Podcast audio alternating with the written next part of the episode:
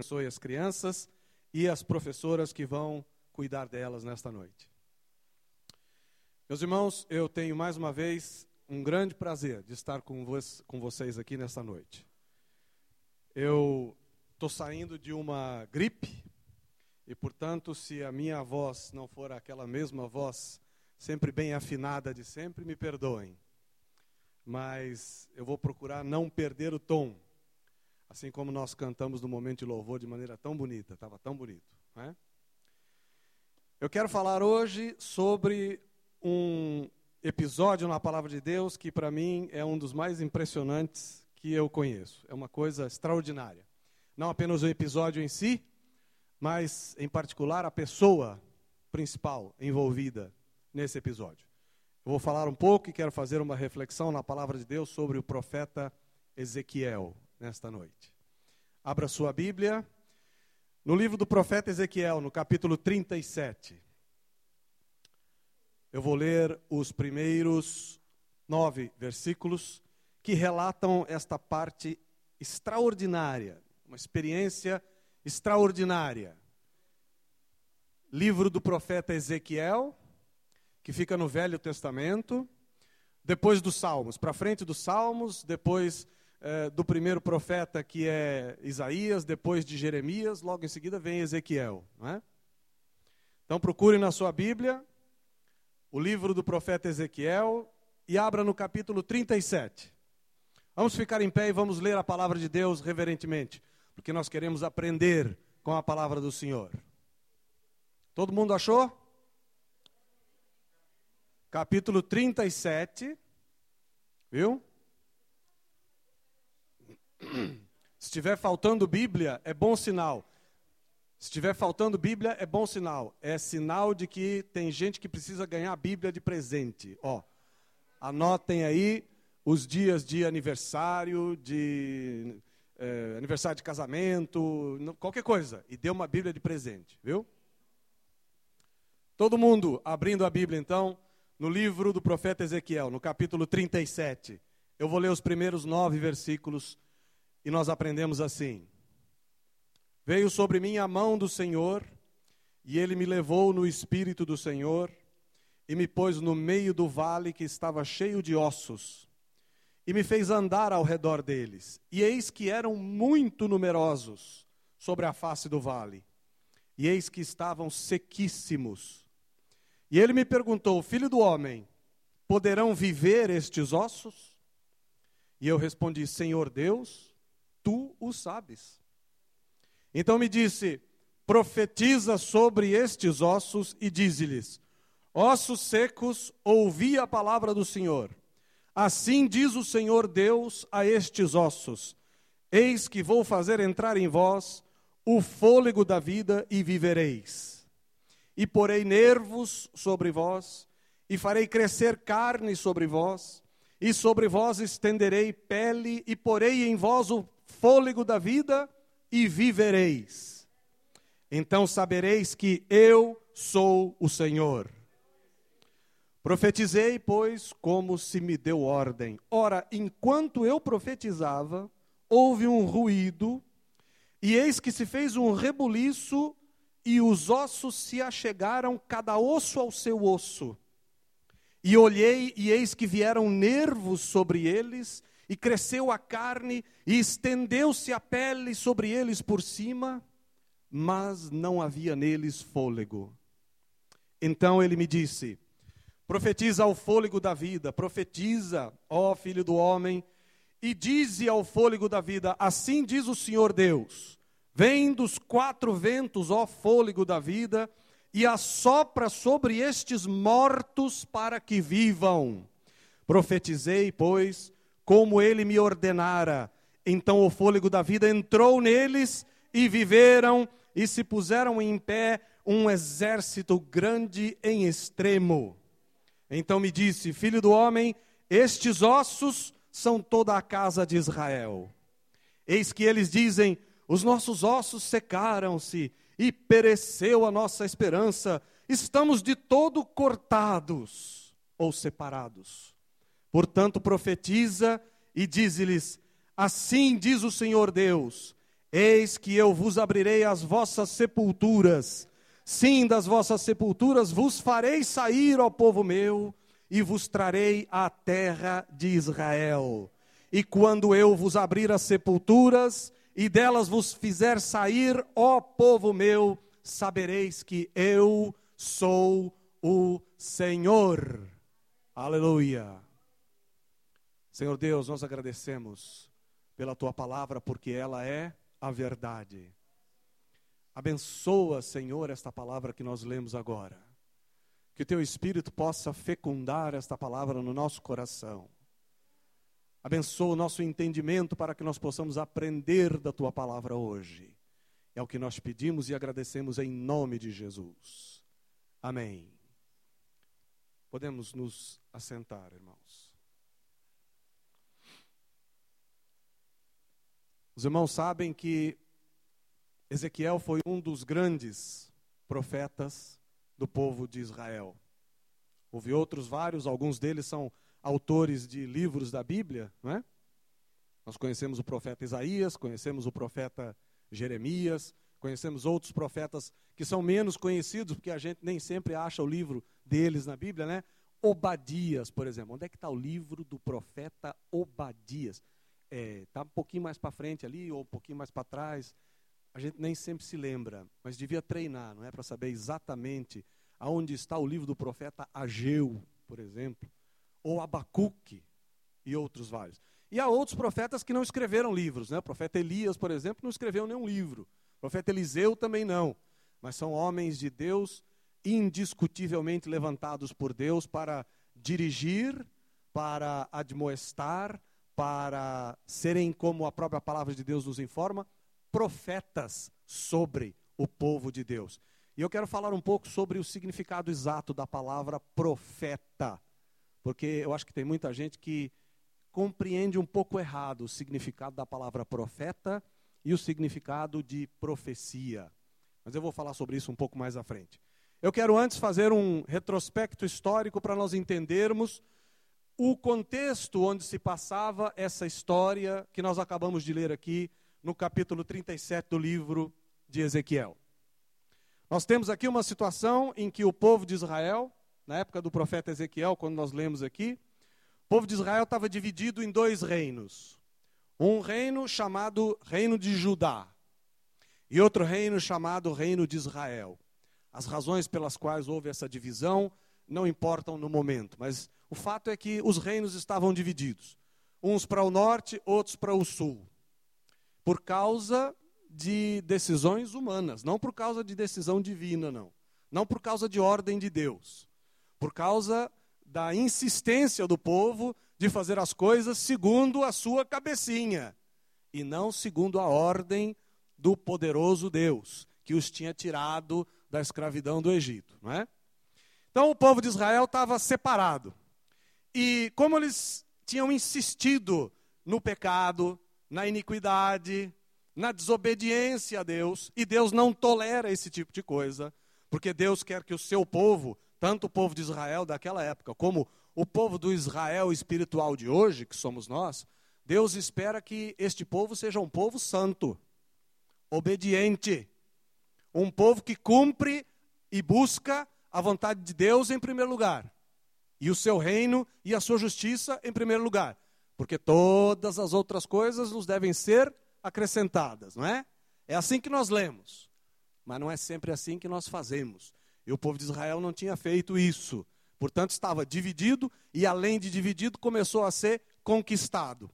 Primeiro, o reino de Judá foi derrotado pelos babilônios, assim como a gente costuma dizer no português mais rapidinho, umas par de vez. Ou seja, várias. Várias vezes o povo de Judá foi derrotado pelos babilônios. E na última vez, que aconteceu por volta do ano 580 a.C., eles foram levados logo cativos, prisioneiros, escravos para a Babilônia. Foram arrancados da sua terra, da terra prometida onde estavam, foram arrancados de lá e foram levados prisioneiros e escravos para a Babilônia.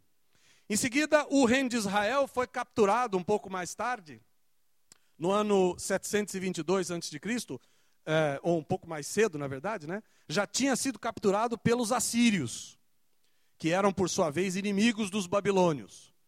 Então, uma parte do povo estava cativo com os babilônios, outra parte do povo estava cativo e prisioneiro dos assírios, e aí os assírios entraram em guerra com os babilônios. Como eles eram mais fortes do que os babilônios, eles acabaram conquistando tudo.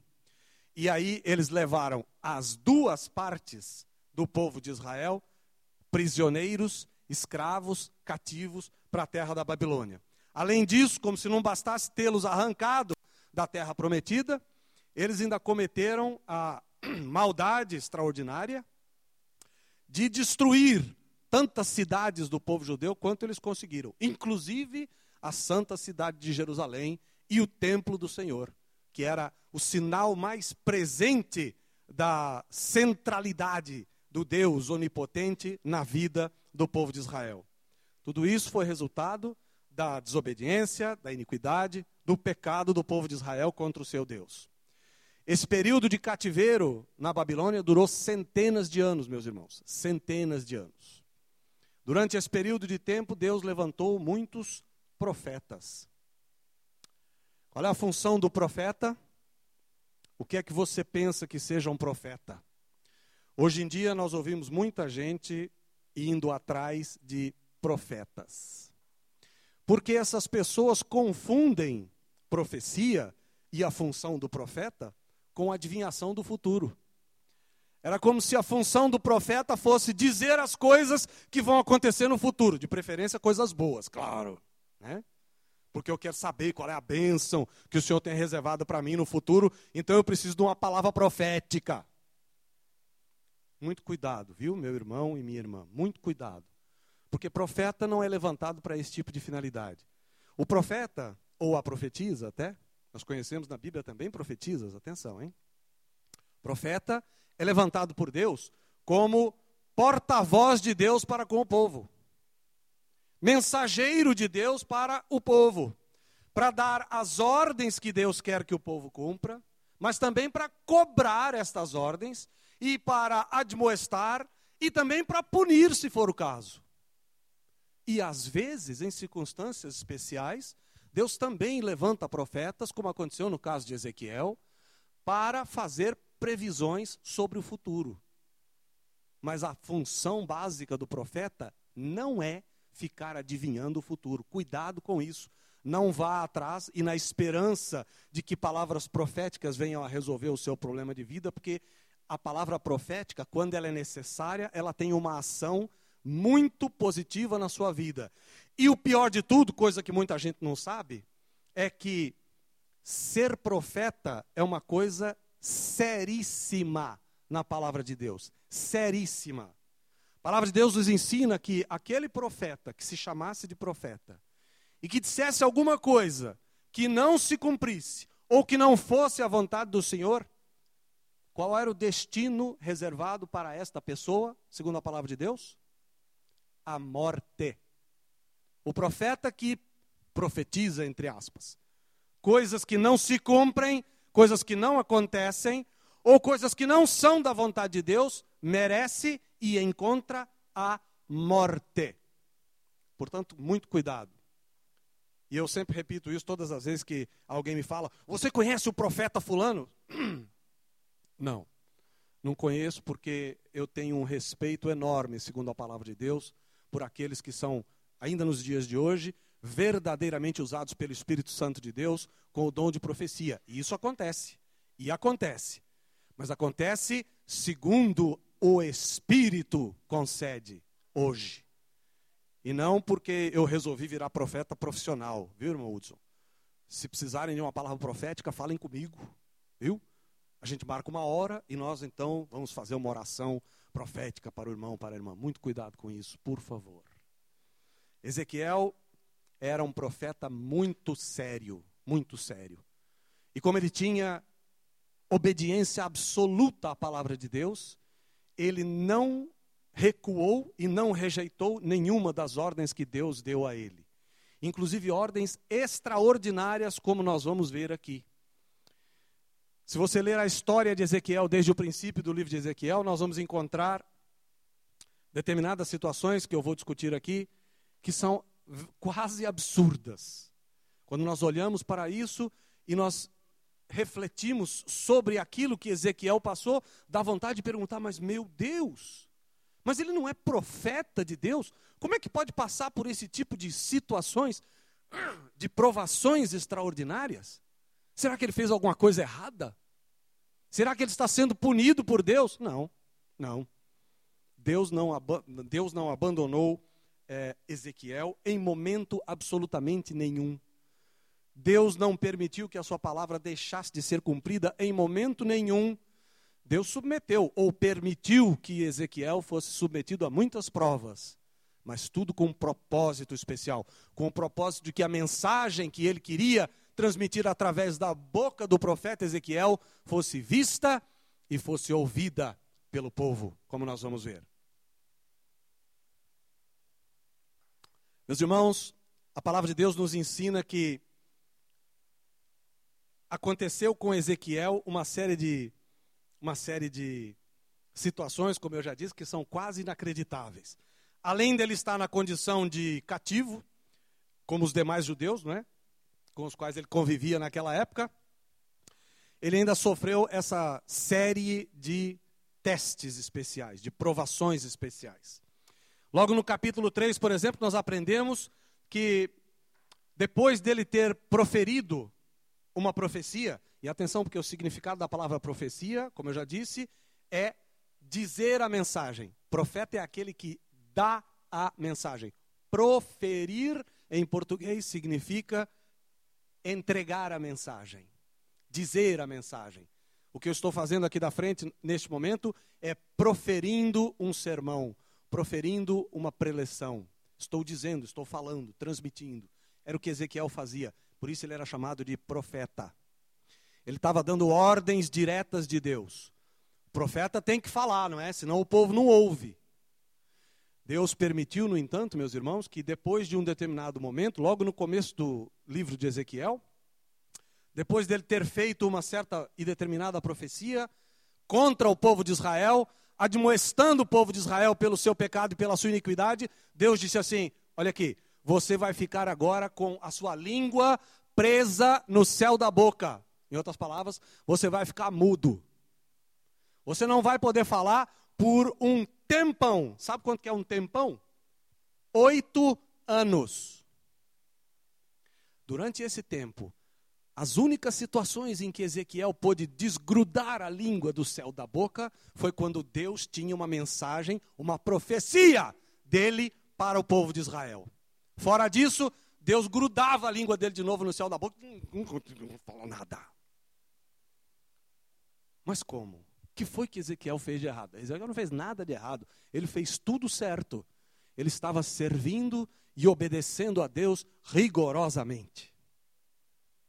No capítulo 4, logo, logo um pouco mais para frente, Deus deu uma ordem, uma outra ordem estranhíssima. Meu Deus do céu, como é que Deus tem essas ideias extraordinárias, né? Mas Ele tem propósito para todas as coisas, meu irmão e minha irmã. Deus ordenou a Ezequiel que se que ele fosse amarrado, e ele foi amarrado para que não pudesse se mover sequer, e ficasse deitado sobre o seu lado esquerdo por 390 dias. Está escrito exatamente assim na palavra de Deus. Viu? Depois você leia o capítulo 4 de Ezequiel em casa. Para você aprender mais sobre como funciona a obediência à palavra de Deus. Ezequiel foi amarrado e ficou deitado do lado esquerdo 390 dias. E depois dele ter ficado 390 dias sobre o lado esquerdo, Deus disse a ele: agora vira e fica mais 40 dias deitado do lado direito. Por quê? Qual o propósito de Deus? Deus explicou que cada dia desse era como um símbolo de um ano em que o povo viveu na iniquidade, desobedecendo a Deus. 390 anos o povo passou pecando contra Deus antes de um determinado evento, e depois mais 40 anos ainda. Meus irmãos e irmãs. E Ezequiel se deixou amarrar e ficou deitadinho ali deve ter sido uma situação inacreditável. Durante esse período todo, ele não podia se mexer, ele só podia comer aquilo que Deus permitiu que ele separasse para preparar a sua comida. A palavra de Deus nos ensina que Deus permitiu que ele usasse trigo, cevada, favas, lentilhas, milho miúdos, tudo colocado numa só vasilha para fazer pão e só comendo uma certa quantidade de tempos em tempos. Tudo isso está no livro de Ezequiel, meu irmão e minha irmã. E Ezequiel se deixou levar pela vontade de Deus, pela ordem de Deus, porque ele era verdadeiramente profeta de Deus, homem de Deus, servo ou serva, conforme o caso, nesse caso, servo, evidentemente. Como se não bastasse tudo isso, meu irmão e minha irmã. Andando mais um pouco para frente, antes de chegar ao capítulo 37 que nós lemos, Deus submeteu eh, Ezequiel, o profeta Ezequiel, a uma outra prova duríssima, duríssima. E Deus avisou antes. Deus disse para ele assim: Eu vou levar de você aquilo que Deus, o próprio Deus chamou na palavra, veja lá no capítulo 24 de Ezequiel depois, eu vou levar de você o desejo dos seus olhos. Sabe o que era? Ou quem era o desejo dos olhos de Ezequiel? Era a amada esposa dele. Eu vou levar de você o desejo dos seus olhos. E você, dizendo Deus a Ezequiel, e você não pode se lamentar, nem pode chorar, nem pode deixar cair lágrimas por isso. Se você quiser gemer, gema em silêncio, sem demonstrar qualquer lamentação pela morte da sua amada, pelo desejo dos seus olhos. Quantos de nós seríamos capazes de cumprir uma ordem dessa? Hum? De ver o esposo ou a esposa ser levado por Deus? E de sentir de Deus, de ter recebido de Deus diretamente uma ordem de não lamente a morte do seu amado ou da sua amada. Por quê? Porque eu quero usar você como exemplo diante do povo de Deus. Exemplo de obediência, exemplo de fidelidade absoluta na situação mais absurda que você puder imaginar. A tristeza de Ezequiel deve ter sido brutal, meu irmão e minha irmã. Eu não consigo nem começar a imaginar. Mas vamos agora avançar um pouco e vamos voltar a esse capítulo 37 que nós lemos. Ezequiel tinha sido levado, e nós lemos no capítulo 37 que essa foi uma visão. As outras coisas todas foram acontecimentos absolutamente reais. Não foi nada visão, não. Foram experiências vividas na carne por Ezequiel. Mas aqui no caso do capítulo 37, eu não sei como é que Deus fez. Eu não sei se foi quando Ezequiel estava dormindo, ou se Deus concedeu a visão a ele em plena luz do dia. É possível, perfeitamente possível. O fato é que aquela visão era muito real. Era tão real que Deus determinou a Ezequiel que escrevesse isso tudo no livro. E é por isso que nós podemos ler sobre isso hoje. Então, Deus levou Ezequiel nessa visão a um vale muito grande, completamente cheio de ossos. Uma coisa dessa para um homem da condição e da posição de Ezequiel devia ser um, uma tragédia, um drama sem precedentes, meu irmão e minha irmã. Porque Ezequiel era judeu, como nós sabemos. E os judeus já naquela época observavam um dos mandamentos do Senhor, estritos mandamentos do Senhor naquela época, que era de absolutamente não tocar, não chegar perto, não tocar de forma nenhuma em cadáveres humanos e nem em ossos humanos. Porque se você tocar num cadáver humano ou num osso humano, você vai ser considerado impuro. E no livro de Deuteronômio nós temos lá uma série de regras que estabelecem exatamente como é que deve ser feita a purificação daqueles que se tornaram impuros por chegar perto de um cadáver ou tocar num osso humano. Como se isso não bastasse, Ezequiel era profeta levantado de uma família de sacerdotes os sacerdotes tinham que ter muito mais cuidado ainda. Eles tinham que ter uma pureza verdadeiramente sacerdotal para poder cumprir todas aquelas regras que Deus tinha estabelecido. E havia razões para estas regras naquela época. Hoje, a regra só mudou um pouquinho de gênero, mas continua valendo a mesma. A nossa pureza diante de Deus continua sendo, tendo que ser absoluta naquela época, porque hoje nós conhecemos alguma coisa que naquela época não existia. Hoje nós conhecemos o sangue do Senhor Jesus Cristo para nos purificar sacerdotalmente e de maneira definitiva. Naquela época, Jesus não tinha vindo ainda.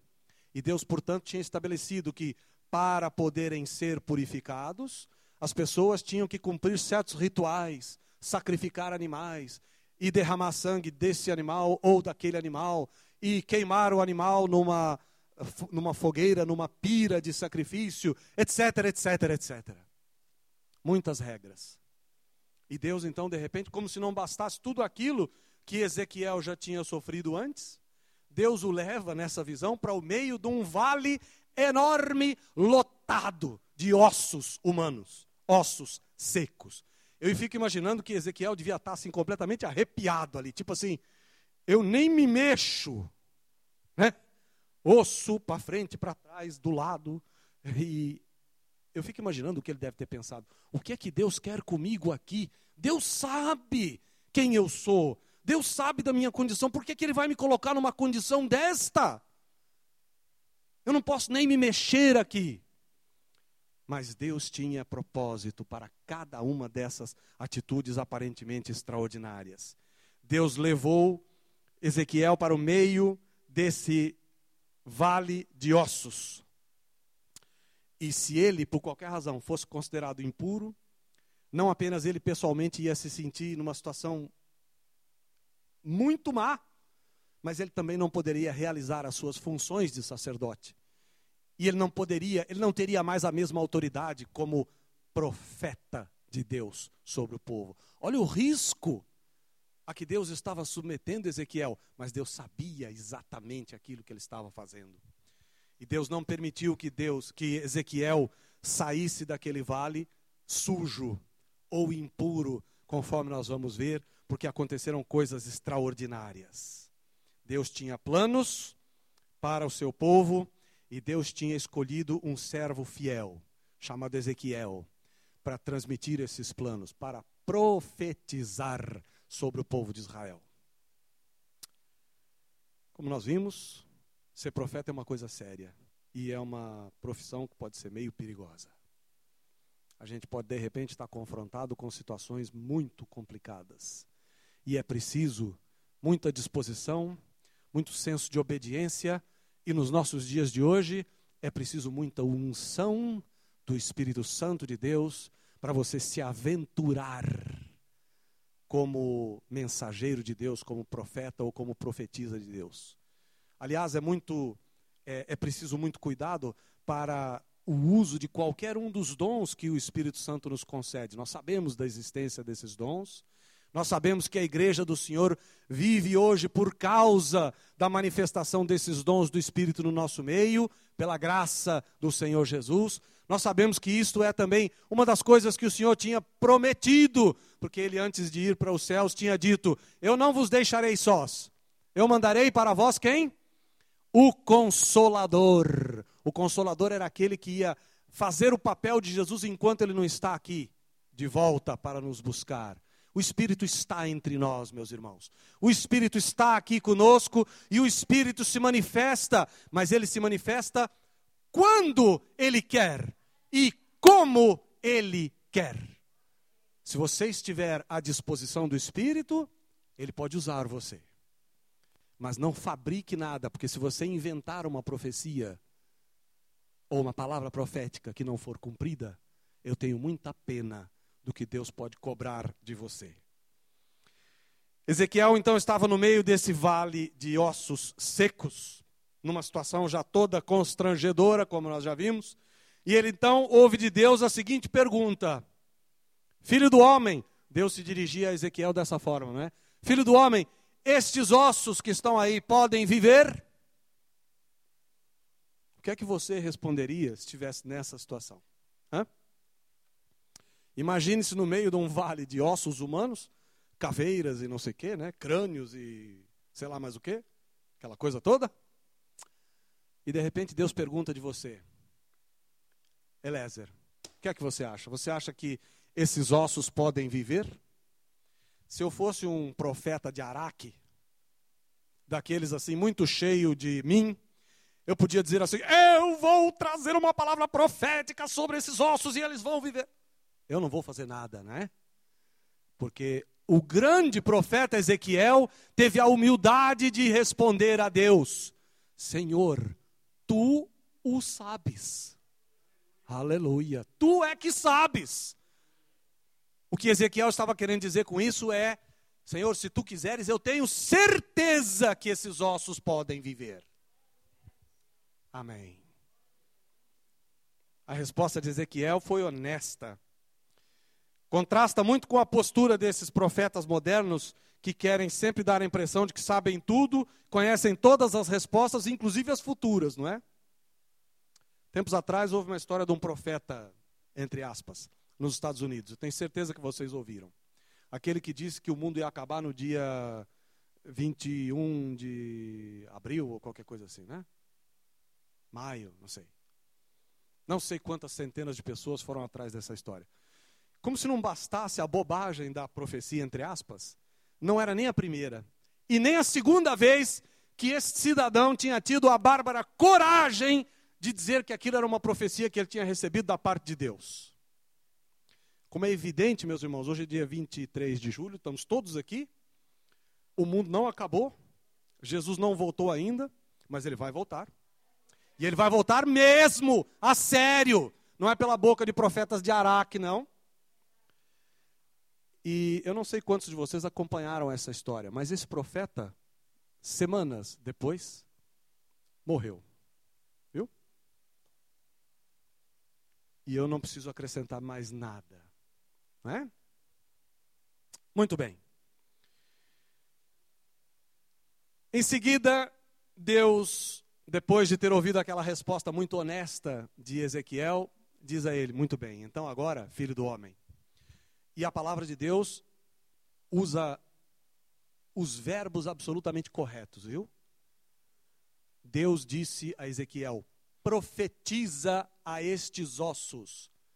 Veja que Deus usou exatamente o verbo profetizar. E com isso, Deus não estava querendo dizer a Ezequiel: faça aí uma profecia futura para estes ossos. Não. Proferir uma palavra significa profetizar. E Deus estava dizendo: fala com estes ossos agora, dá uma ordem a estes ossos agora, filho do homem. E Ezequiel fez. O que, é que ele fez? Ele executou o seu trabalho de profeta. O que, que ele fez? Profetizou. Ou seja, ele virou para os ossos e deu a ordem: ossos, vocês vão ser reunidos, vão ser cobertos de nervos e músculos e pele e mais não sei o quê. Ele fez a profecia. Profecia no bom sentido. Ele deu a ordem. O que, que aconteceu? Nós lemos na palavra de Deus que Ezequiel disse: enquanto ainda ele profetizava, começou um barulho, eu imagino o barulho que deve ter sido, não é? Nós não estamos falando aqui de ossos de duas ou três pessoas, nós estamos falando aqui de centenas de milhares de esqueletos, por assim dizer, não é? E esses ossos começaram a se movimentar. E cada osso se juntando ao seu osso. E eu fico imaginando a cena extraordinária que deve ter sido. Nem os melhores efeitos especiais de Hollywood hoje em dia acho que são capazes de reproduzir esta coisa dos ossos se juntando e sendo cobertos de carne, de músculos, de nervos e de pele. Mas faltava uma coisa. Apesar dessa cena incrível, depois da primeira parte da ordem ou da profecia que Ezequiel deu sobre os ossos, eles continuavam sendo corpos sem vida, cadáveres, nada mais e nada menos do que cadáveres. cadáveres que tinham ossos, carnes, pele, não sei o que, etc. Tal, mas estavam desprovidos de espírito de vida. Mas Deus não tinha terminado ainda o seu show. Ele não tinha terminado ainda o seu plano e ele não tinha terminado ainda a sua profecia especial, a sua sequência de ordens especiais para o povo de Israel. E ele continuou e disse a Ezequiel: profetiza de novo, ó filho do homem. Ou seja, dá uma nova ordem a esses ossos, filho do homem. E a ordem era: vem dos quatro ventos, ó fôlego da vida, e assopra sobre estes mortos para que vivam. Aleluia. E agora sim, os corpos readquiriram vida, porque Deus ordenou que neles entrasse espírito de vida. Aleluia. É exatamente assim que acontece conosco. É exatamente isso que acontece conosco quando nós passamos da condição de prisioneiros, cativos do pecado, como o povo de Deus estava dos babilônios, para a condição de libertos, restaurados e renovados pelo Senhor Jesus Cristo. Nós éramos antes, meus irmãos, cadáveres ambulantes, viu? Cadáveres ambulantes. Nada mais do que isso. Corpo, pele, não sei o quê, uns mais bonitos, outros mais feios, né?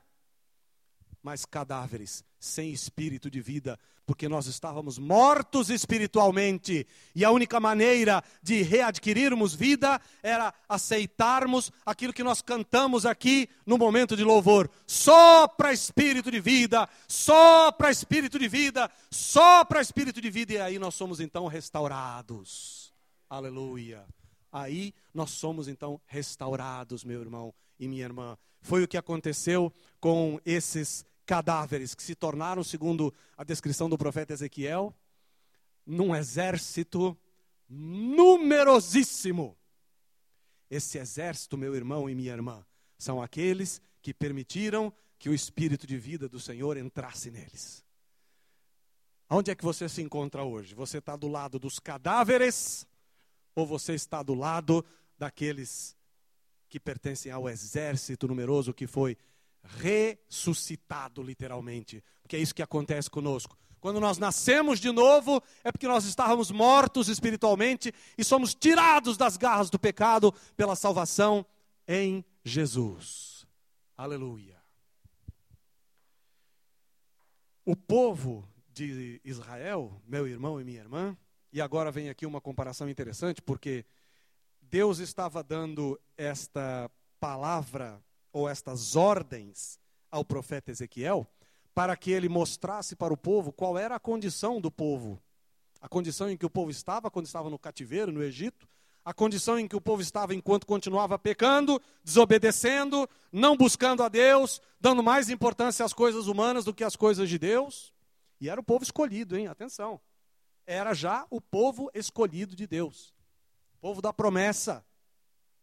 Esse povo estava morto completamente morto antes.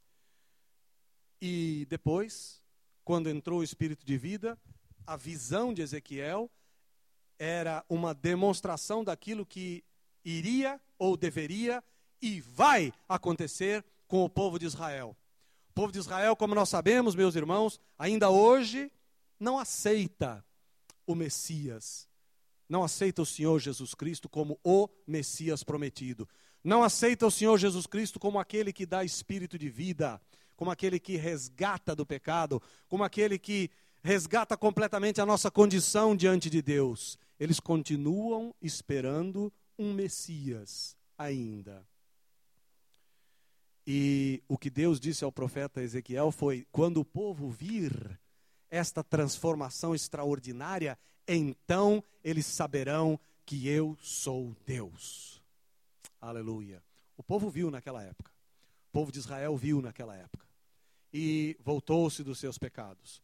E como resultado disso, como nós sabemos na palavra de Deus, mas isso são outras mensagens e outras histórias lindas, extraordinárias para nós explorarmos.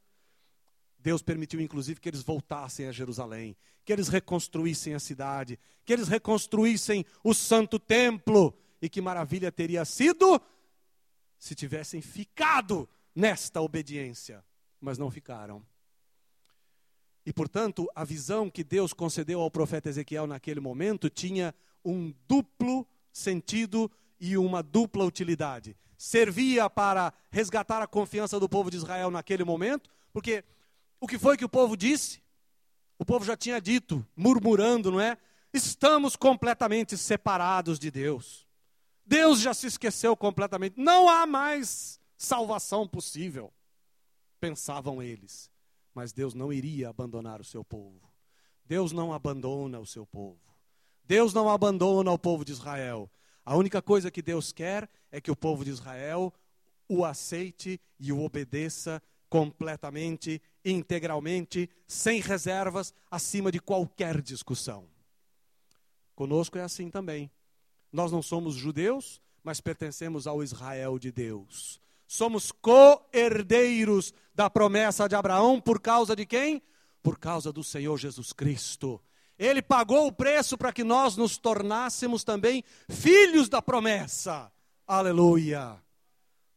Aqueles de nós que já conhecem a graça e a bênção da salvação em Jesus são filhos da promessa, pertencem ao exército numerosíssimo que foi cheio de espírito de vida. Aleluia. O povo de Israel ainda não reconheceu.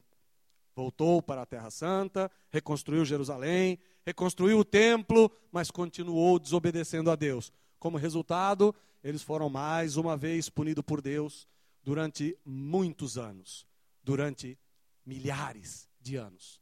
Sabe quando o povo de Israel teve a oportunidade, sabe quando é que Deus permitiu que eles voltassem à terra prometida?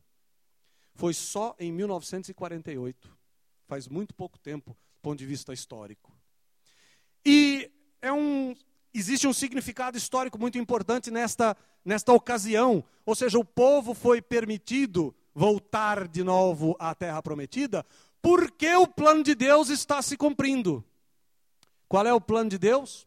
O plano de Deus é que ele vai voltar para buscar a sua igreja. Somos nós. Os judeus hão de reconhecer, palavra profética agora, profética de visão do futuro mesmo. Palavra profética de Ezequiel.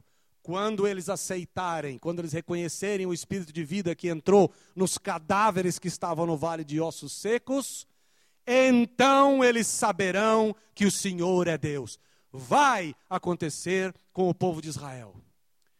Já aconteceu conosco que aceitamos a Jesus, a Jesus. E essa é a promessa extraordinária. O povo de Israel continua, os judeus de hoje, continuam rejeitando ao Senhor Jesus Cristo como Messias prometido, mas vão reconhecê-lo, vão aceitá-lo, porque não há outra possibilidade, não há outra hipótese. E essa palavra é tão profética, Ezequiel viveu, como nós vimos, cerca de 500 anos mais ou menos, ou 400 antes de Cristo. Depois de Cristo ainda, quando o apóstolo Paulo já estava pregando o evangelho e procurando levar o evangelho a toda a criatura segundo a ordem de Jesus, nós lemos na carta de Paulo escrita aos Romanos uma confirmação desta palavra profética. Romanos capítulo 11, nos versículos 26 e 27, nós lemos assim: E assim todo o Israel será salvo, como está escrito: virá de Sião o libertador e desviará de Jacó as impiedades, e este será o meu pacto com eles quando eu tirar os seus pecados. Amém. Virá de Sião o libertador e desviará de Jacó as impiedades. Jacó era o nome antigo do povo de Israel. Jacó teve o seu nome mudado para Israel, depois que Deus fez com ele o pacto de que dele, da sua herança, da sua semente, viria o povo, seria nasceria o povo e o Salvador também, não é? O Salvador virá de Sião veio de Sião, nasceu o Senhor Jesus Cristo do seio de Sião, conforme profetizado centenas de anos antes por Ezequiel. Isso é que é profecia séria. Profecia séria é profecia que se cumpre. E não profecia daquelas que depois o profeta procura desculpas, não é? E justificativas. Não, é, é não é bem isso. Não, é? não foi bem assim. É, vocês entenderam mal. Não. Quem entendeu mal foi você. Falso profeta, falso servo, falsa serva. Para nós, meus irmãos, que já somos salvos pelo Senhor Jesus Cristo, para nós e todos aqueles que ouviram ou que ouvirem ainda, se ainda não ouviram, o chamado de Deus para voltar à comunhão com Ele através do sacrifício de Jesus, que é o sacrifício através do qual nós recebemos o Espírito de vida para reviver de novo. O caminho é o seguinte: abra sua Bíblia agora e fique com este texto para a sua meditação, para nós encerrarmos esta reflexão na palavra de Deus, na carta de Paulo aos Efésios, capítulo 2. Eu vou ler os versículos de 4 até 10. Efésios está no Novo Testamento, né? depois do livro dos Atos, depois das cartas de Paulo, das primeiras cartas de Paulo aos Coríntios, mais para frente tem Efésios, carta de Paulo aos Efésios. Os Efésios eram os cristãos de uma igreja que ficava numa cidade chamada Éfeso, naquela época. Então, a igreja de Efésio, a igreja de Éfeso, ou seja, a igreja dos Efésios, ouviu, portanto, esta palavra maravilhosa. Efésios capítulo 2, Efésios capítulo 2, versículos de 4 a 10 os cristãos, os nossos irmãos dessa igreja de Éfeso, ouviram, através dessa carta que Paulo escreveu para eles, esta palavra maravilhosa. E agora você vai ligar isso aqui que Paulo está escrevendo, centenas de anos depois, com aquilo que nós acabamos de estudar no livro do profeta Ezequiel. Preste bem atenção.